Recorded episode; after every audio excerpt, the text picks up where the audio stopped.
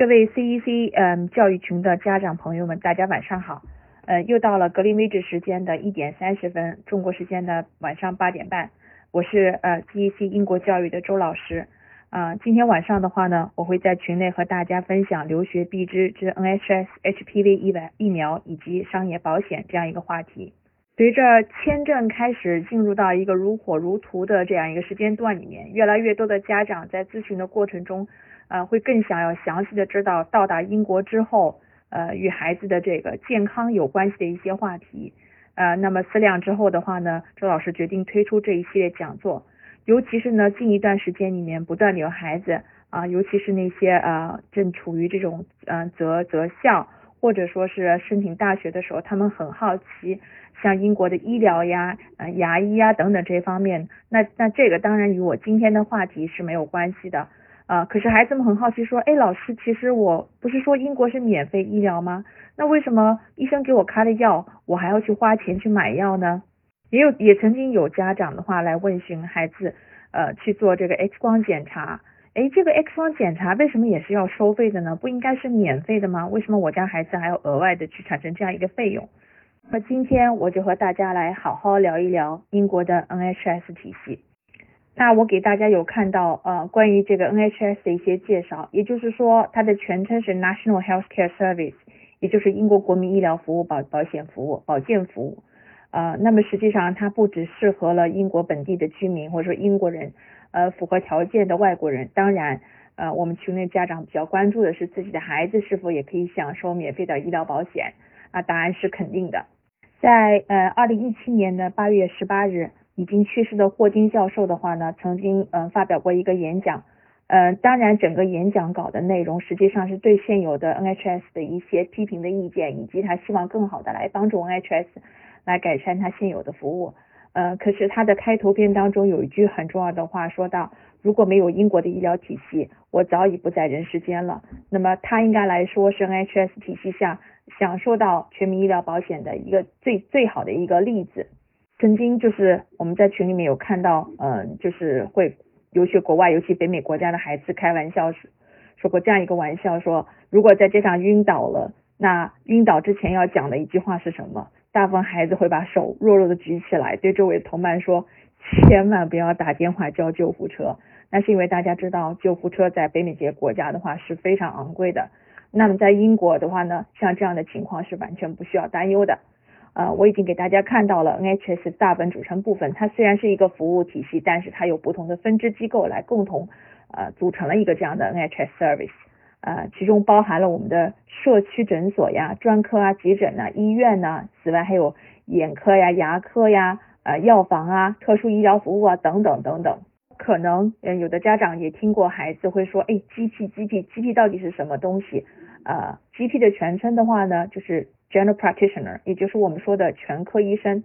嗯，可能呃六零七零年代家长还会比较熟悉的，呃，我们以前说过的像这样农村合作医疗或者是社区医疗保险等等这样子的。那么，所以 GP 常驻的这个它的就诊的这个中心的话，实际上就是一个小型的社区诊所。嗯，根据每一个诊所的这个情况不一样。啊，它的设备的话呢，其实是相对还是比较简单的，它并不是一个医院性质，它只是一个呃问诊中心。我这样去说的话，大家可能会呃比较能够形象的想象出来这样子。我们为什么需要知道这个呢？那是因为孩子到达英国之后的话呢，呃，除了呃我们说之前有提到过的警察局报道呀，啊这个银行开户等等，其中很重要的一个部分就是注册你的机器。呃，华人喜欢把机器称之为家庭医生哈，这样去说的话。呃，听起来也合情合理，因为在进入医院治疗之前，呃，每一个患者所要见到的人应该是 GP，而不是医院的医生。呃，那么这样一来的话呢，那肯定就有家长就问了，那我们要怎样去注册机器呢？那么我们要注意，因为啊，CEC 是做低龄留学的，呃，家长们不用担心，啊，小童的话呢，其实他们的 GP 的注册在入学之前的话。呃，就会有呃，如果有这个像 CEC 这样的机构的话，协助完成的这样一个注册的过程。如果没有的话呢，学校也会指导家长去完成这样一个注册。或者是呃将要过来读本科或者是研究生的这样的学生的话呢，呃，一般来说学校都会有自己的 medical center，那个 medical center 的话，其实就是学生要注册的这个呃 GP 的所在点。嗯，当然，因为他是年满十八周岁了，呃，孩子需要自己去医院去填写一个单子，然后的话来享受全全全英的这个 NHS service。如果是说呃爸爸妈妈来陪读的话，如果就说是他家里有小童十二周岁以下的呃来陪伴孩子的话呢，那么也是可以享受 NHS 的啊。那什么样的人可以享受 NHS？等一下我会在后会后第二个章节的 IHS 当中给大家去细说。那么那这样的家长如果需要呃注册 NHS 的话，需要怎么办呢？首先的话呢，他需要到 NHS 官网去查离你居住地最近的 GP。需要注意的是，呃，不是所有的 GP 都呃现在还 clinic 还接受新的这个呃这个新入人员的这个登记的。呃，以伦敦区而言的话，很多地方它其实机器的容量是有限的，一个 clinic 有容量有限，可能两万人还是一万人，满员了他就不会再接受注册了。所以去呃找到最近的 GP 之后，你也可以打电话去问询一下他还有没有位置，你还可不可以注册。啊，接下来的话呢，就是填单子啊，然后的话有可能有，我只说有可能，他会给你一项啊简单的身体检查，并且的话呢，有的诊所会给你一个医疗注册卡，呃，在伦敦区很多诊所现在都不再给这个卡片了啊，但 anyway，只要名字进入系统，那么这个人就是可以享受到 NHS 免费医疗的。相信大家都会明白一个道理，之所以呃本地人啊英国本地人或者说一些呃这个拥有这个英国。呃，这个 long-term visa 的这种或者 work permit 这种人，他可以享受到 NHS 服务，那是因为大家有纳税。那为什么会对外国人也会呃给予这样的免费医疗呢？那这样我们就不得不去说它的另外一个体系，或者是另外一个附加费用的问题。我们把称之为 IHS Immigration Health Surcharge，啊，我们可以把理解成为移民医疗附加费。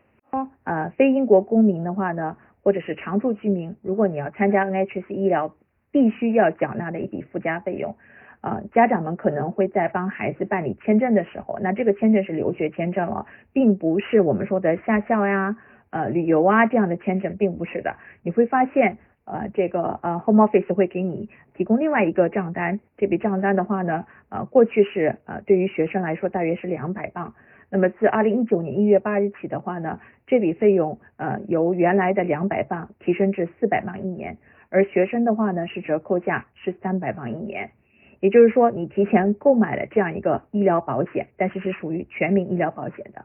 大家可以看一下，呃，它所包含的服务内容，嗯，包括全科医生啊、入院治疗啊等等。那么可能大家更需要关注的是这一点，一下就可以看到了，说，哎，购买处方药其实是不包含在费用内的，的确是这样子的啊。此外还有牙科。啊，验光配镜，近视的小朋友会觉得，哎，这个，嗯，原来去验光的话还要另外收费的，的确是这样子的。而且眼镜嘛，好像还是中国的会比较好一点，对不对？就比如说周老师之前就去配了一副眼镜，啊，那因为他是小童，那么可以享受 NHS 免费的，是小童，呃，可是这个眼镜重量非常的重，呃，然后的话呢，呃，也没有什么太多的选择，基本上就是，呃，他这个。呃，医生给你提供了几个嗯选择，你就只能在里面选择一个你喜欢的镜框啊。镜片的话，像国内会比较常见的什么超薄呀、树脂呀、什么球面啊什么的都没得挑，它只是一个 standard。到这个用药的问题方面，我可以给大家举一个例子来更好的了解它是怎么样收取这样的一部分费用的。那么我们假设某一个学生他身体不舒服不舒服。啊，那么它的第一步是什么呢？绝对不是去医院去看，因为我们刚才说过了，你要需要登记一个机器，注册一个机器，他将是你的呃家庭医生，这么去理解比较好理解。啊，预约过以后的话呢，那么看病的过程，我们说望闻问切，无非就这么多。啊，如果说还涉及到更进一步的检查的话呢，啊，有些 clinic 它是有这样的验血啊、呃 B 超、X 光等服务的，有些是没有的。那么如果需要再进一步的治疗的话呢，呃，这个学生的话就会被 refer 到医院去，医生会开一个单子，让这个学生去医院里面做更全面的检检查。检查包含了我刚才说的验血啊，包括一些治疗，呃，比如说要挂水等等，这些都是免费的。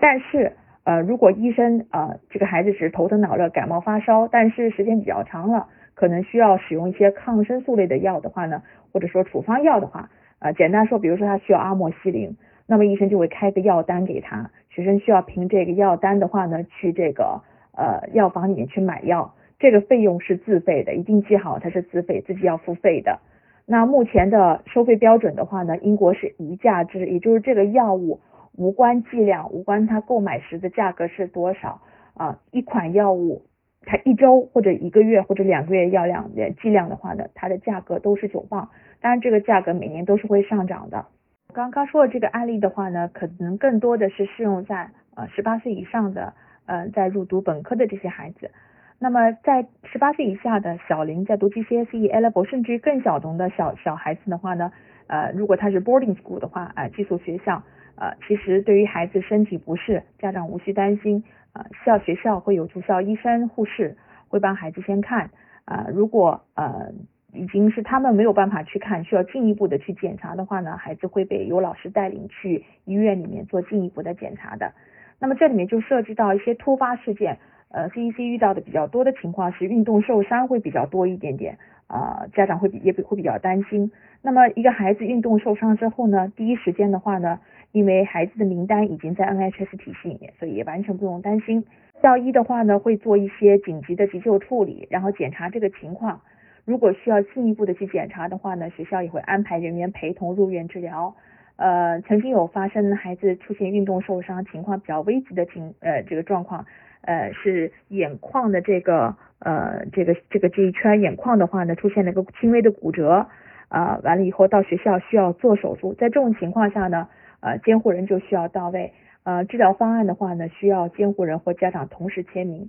呃，那么因为是小童，在这种 emergency 情况下，小童是优先处理的，所以很快就排上了手术的时间。呃，四十八小时以内，基本上呃这个伤口已经处理完毕了。点的孩子的话呢，那我们主要是针对呃 GCSE 以上的这些孩子，家长会问询说可不可以带药进学校？因为你想呀，这个可能英国医生的话呢，他嗯不会这么快的去呃把你这个孩子情况就有所了解，立刻开出对应的药物。那家长可能觉得自己比较了解比较多一点，会给孩子的话带一个简单的药箱，里面有些常用药物啊什么的。当然这些药物当中，我们发现有的时候也会包含这些抗生素类药物。那么第一期要告诉大家的是什么呢？呃，这是不可以的。呃，比如说我们曾经有大同带，就是我刚刚说阿莫西林在学校里面被发现，因为他感冒了嘛，呃，然后有发烧的情况，然后吃了一些消炎类药物。啊，那被医院发现了，那是学校是学校发现了，然后学校是要去警告一下的。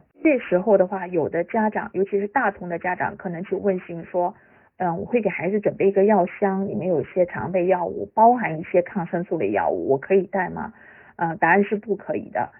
曾经有呃类似的案例，有大童带这个抗生素类药物，因为头疼脑热嘛，呃，就拿出来吃，结果被学校发现了，那他学校的话是要口头警告的。呃，没有医生处方的药物，呃，没有英文标识的药物都是不可以带进学校的。也曾经发现过，就是呃，有家长把这个中药，国内中药可能是做一些肠胃调理的药物什么，试图带进学校，被学校发现，然后呃，基本上直接你要不就带回，要么我们就直接扔掉的这样一个情况。所以不不请请千万不要自带药物进学校。说一下这个疫苗的问题。呃，在孩子出行前，比如说包括我们 CEC 最近，我们做了大量的这个疫苗接种卡的这个翻译，原因是因为呃孩子，尤其是小童到了英国之后，他会根据他的年龄段，学校会补种一些疫苗。那么在这之前，学校的呃医务室需要去查看孩子曾经接种过的疫苗记录。啊，所以这件事情的话非常重要。呃，如果没有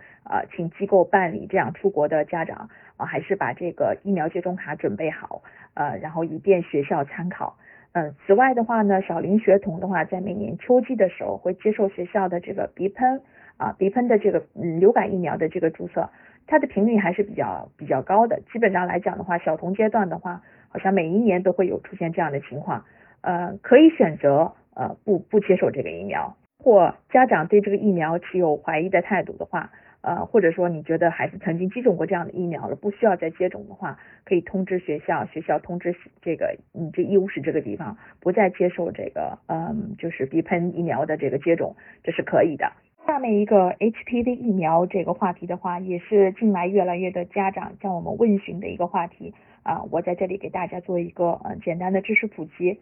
啊，那么现在的话来说的话，呃，我们大家其实对这个疫苗，嗯，国内也上市了，接受度还是比较高的。那么其实英国是一六年的十月开始起就已经啊批准了九届疫苗的这个呃上市。那么可是的话呢，呃，我们大家要知道的是，NHS 的话，它提供免费的这个 HPV 的注射，只是啊 HPV 的四价，也就是啊四价疫苗，呃九价疫苗的话呢，它不是免费的。四价疫苗的话呢。呃，英国的嗯，在英国这边的女孩子的话呢，是从十二岁一直到二十五周岁，呃，都可以接受免费的四价 HPV 的这个疫苗的注射，啊，而从呃去年开始起的话呢，讨论的比较多的是男孩子要不要也要啊给他们免费的接种。那么呃 NHS 官网的话呢，现在宣宣布就是说，从二零一九年到二零二零年这个学年的话。很有可能十十二至十三周岁的男孩也可以免费接种 HPV 啊，但是依然是四价的。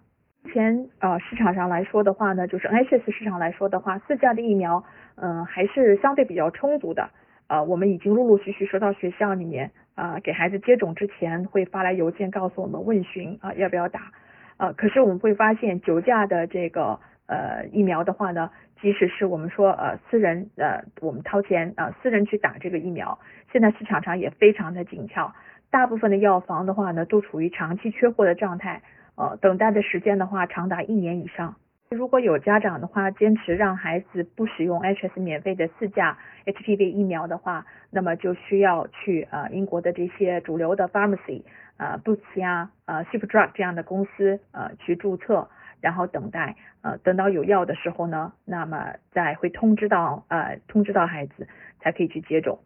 我们刚刚介绍 NHS 这个环节当中，其实我们已经把这个 dental care 牙医这个部分分离出来了，所以我相信大家现在已经有一个概念了，也就是说看牙是要付费的，啊，对，的确是这样子的。那么英国的牙科诊所的话呢，分为两种，一种是公立的，也就是说由 NHS funded。啊，它可以为 NHS 注册的病人提供牙医服务。有另外一种呢是私人的，那它到底是只是私人的还是接受 NHS 的，在 NHS 官方网站上面都可以查得到。只是需要明确一点，呃，就是 NHS 大部分情况下牙医都是要收费的，除了国家规定的特定人群或者只有 Medical Exemption Certificate 这样的一群人，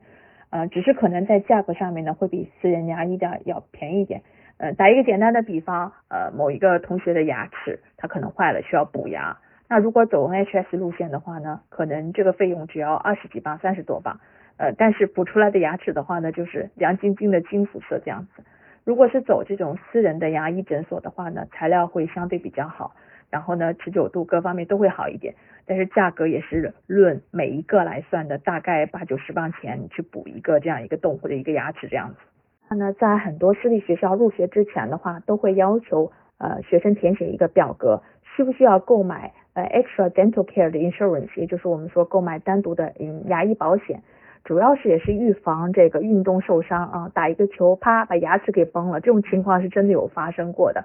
呃，费用的话相对而言也我个人认为还是非常非常非常合理的，一个学期才几磅钱这样子。当然每一个学校的收费标准不同，因为它。所关联的保险公司不一样，具体的情况也要根据呃学校提供的这个宣传册上面的介绍来呃做购买。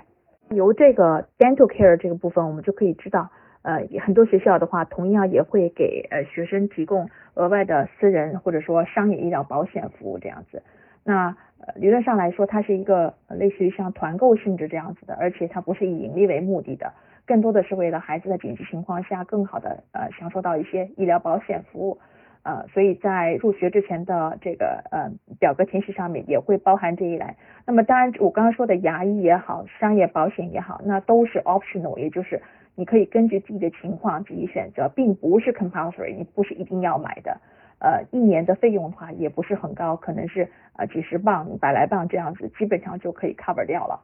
这个时候就有家长可能就会问了，其实我已经享受 NHS 的这个免费医疗了，我为什么还要去买私人的医疗呢？那如果大家有留意各种各样的 article 的话，就会发现 NHS 这这些年来一直都是呃被一部分人所批评的，因为它的这个等待时间比较长啦，呃这个服务的话可能质量上面还有待提高啦，呃，有有的孩子甚至夸张说，我只是一个运动受伤，可是我我感觉我血都流流干了，都不流了，排急诊还没轮到我去见医生。的确的，呃，的确是这样子的。它的 emergency service 的话，虽然虽然是 emergency service，但是我曾经有试过在急诊这个地方，呃，怀疑骨折，等待四个小时以上的。包括我之前有曾经说到，呃，孩子的话呢，可能是在恢复的过程当中，呃，家长比较不放心，想要去照一个 X 光啊。那么，呃，简单来说，HS 就是不是你想用就能用的啊，也不是你觉得说我想看一看。呃，他有没有骨头没有长好，他就可以去拍这样一个 X 光的。因此的话呢，呃，唯一可以判断的方法就是去寻求私立医院的这个帮助。那么当然你就是需要额外付费的。那么如果购买了呃私人商业医疗保险这样的话，有可能这部分费用是可以 cover 掉的。总而言之的话呢，就是一句话，NHS 保障的可能是一种紧急状况之下的这种医疗服务，呃是 OK 的。那么在这之外的话，如果说还有更多的担心的话呢，也可以去选择学校提供的这样呃商业医疗保险的这样一个服务在里面。呃，最终的话呢，都是希望大家留学的过程中平平安安，这样的事情都不要去发生是最好的。那么到这里为止的话，我今天的讲座就要结束了。呃，接下来的时间的话呢，会是一些问答时间。呃，欢迎家长向我提提出你心中的这个疑惑，我会尽我所能的给大家作答。